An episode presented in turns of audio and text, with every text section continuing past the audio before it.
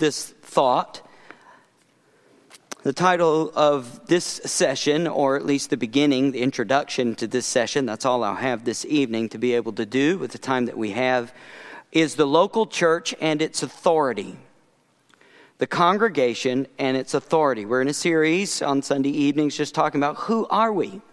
And we walk through Acts, we see that. We're going to ask the question tonight who rules the church? Who has authority in the church. In Ephesians chapter 4 and verse 22, or Ephesians chapter 1 and verse 22, um, he hath put all things under his feet and gave him to be the head over all things, the church.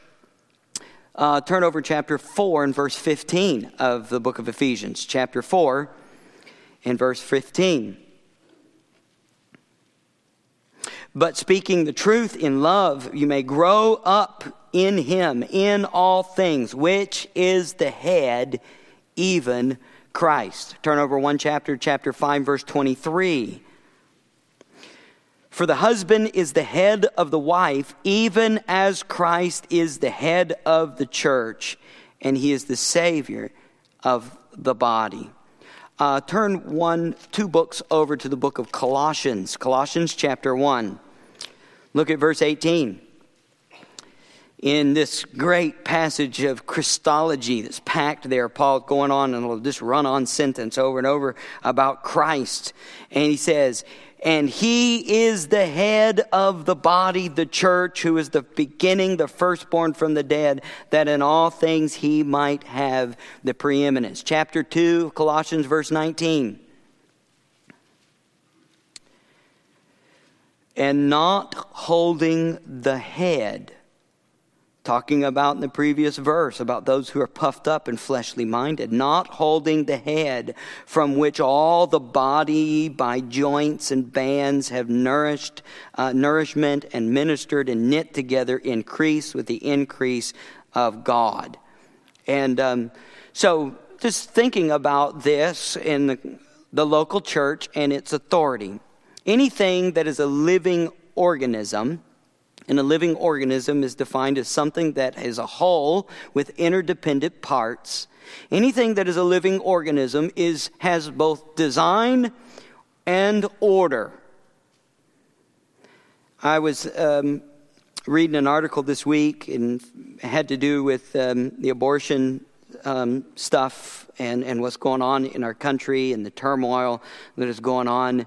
And then I was reminded about that this morning in our series, in the video of um, Jim Berg uh, this morning of that little, that little baby in the womb of the mother.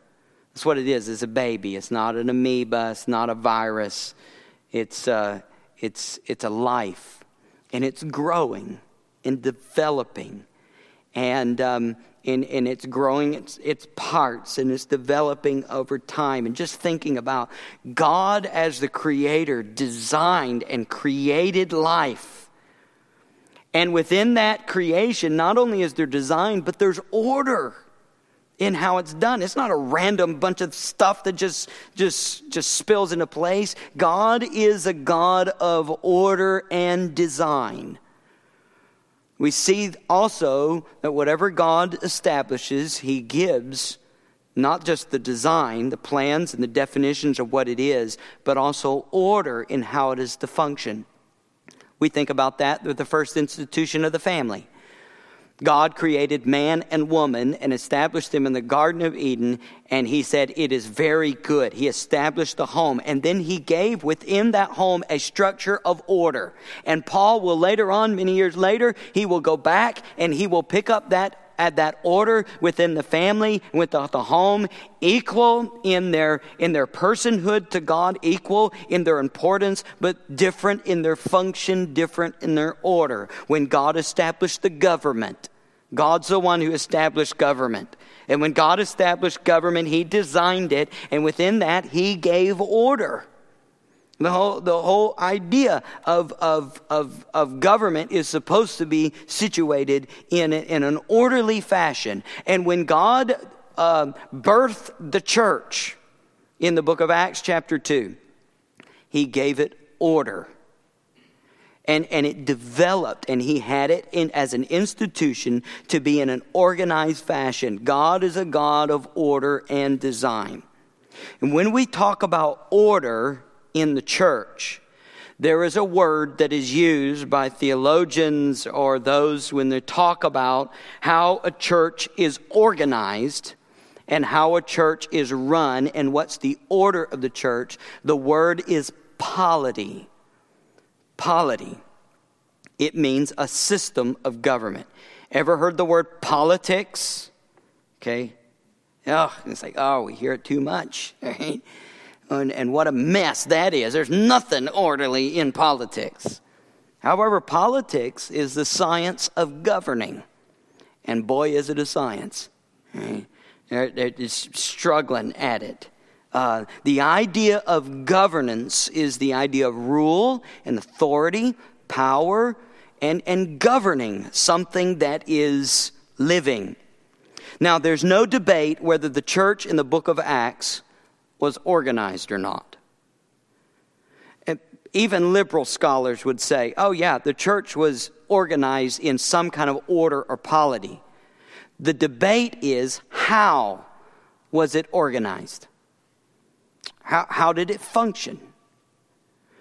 The very idea of, of membership in the book of Acts displays some kind of organizational structure when Paul came to the church at Corinth and, uh, in, in 1 Corinthians chapter 5 and told them that there was a disorderly man within the church who was committing sin and he needed to be out of the church and they needed to do something about it or he was going to do it when he got there, shows that there were things, there was a procedure and there was a way that they understood who was in the church and how things were to rerun and who was out of the church and who was not responsible for the order and authority and the rule within the church itself itself.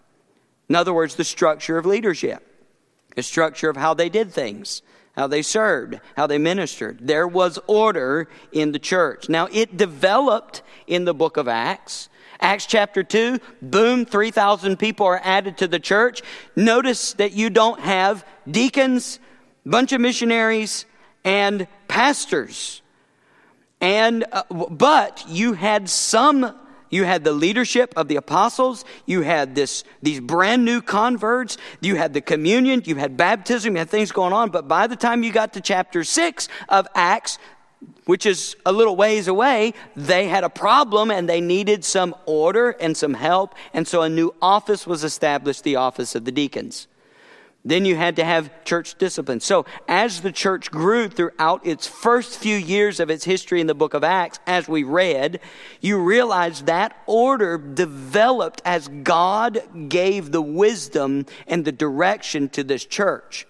And so it developed to where it is. And then eventually we have what we have settled in the scripture. All right, we don't just continue to add on to what we want. That's called tradition and there's a good place for tradition. But you don't find Sunday school in the book of Acts. But it's a, it's a good tradition to have, it's a good thing to, to do. You don't have Christian schools in the book of Acts. It's not the, it, it, but yet it's a good thing to have, it's a good thing to do. There are a lot of things that, that we do within the order of our church, the design of our church, that are not necessarily found in the first century, that aren't necessarily bad, but we need to understand by how those things come to be and how we do them. Now, I want to set this f- first and just take this, if, and this is the main issue. The church is not run by a group of deacons. The church is not run by a pastor. The church is not run by the people. The church's head is Christ. You know what a republic is? You know what a democracy is? The church is not a republic or a democracy. Milton Jones stated this, and I agree with him the church is a theocracy.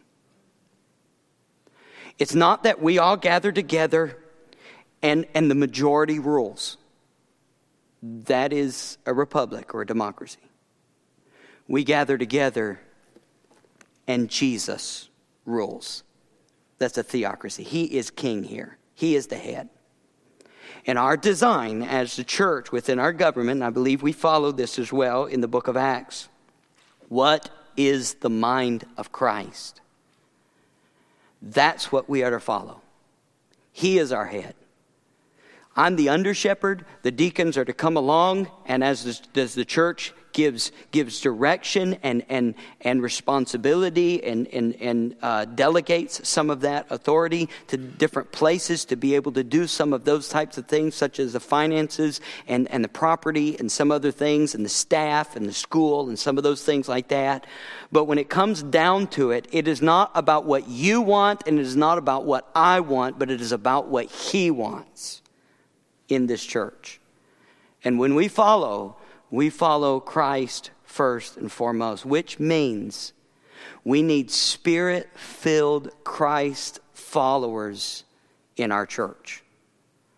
Because if you're not spirit filled, you're not going to follow with the Word of God.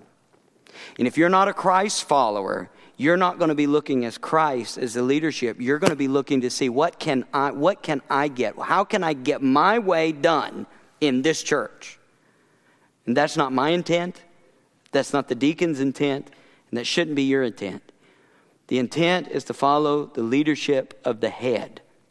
Now, he's established a polity by which we get that done there is lead. That doesn't mean, oh, we'll just do away with the, the deacons, do away with the pastor. Let's just might as well just do away with membership because we don't need the, uh, the people deciding anything, so we shouldn't have annual meetings or anything like that. No, that there's a place for that. But we all need to understand that our ultimate authority comes from Christ. That is the first Baptist distinctive. The Bible, the Word of Christ, the Word of God, is our sole authority for both faith and how we live that faith out in our practice. Father, I pray as we conclude tonight, would it be a reminder, and I need this reminder as well.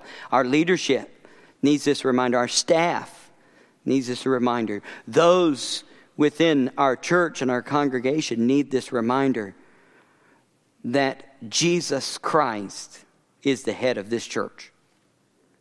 And it is the will of Christ and the mind of Christ that we are seeking for every penny, for every ministry, every child from the nursery all the way up to the ministries of the senior saints, um, the, the music, the preaching, uh, the, the, the welcome ministry, the school, everything that is done here it, it is done with, with prayer and intent that we are following Jesus Christ and the Word of God. And Lord, what I pray, I pray that it would continue to be our focus, that we would have the mind of Christ together, be spirit filled believers and Christ followers in the Word of God. Um, and, uh, and following you. Thank you for all that you've done for us. Bless us as we go this week. In Jesus' name we pray. Amen.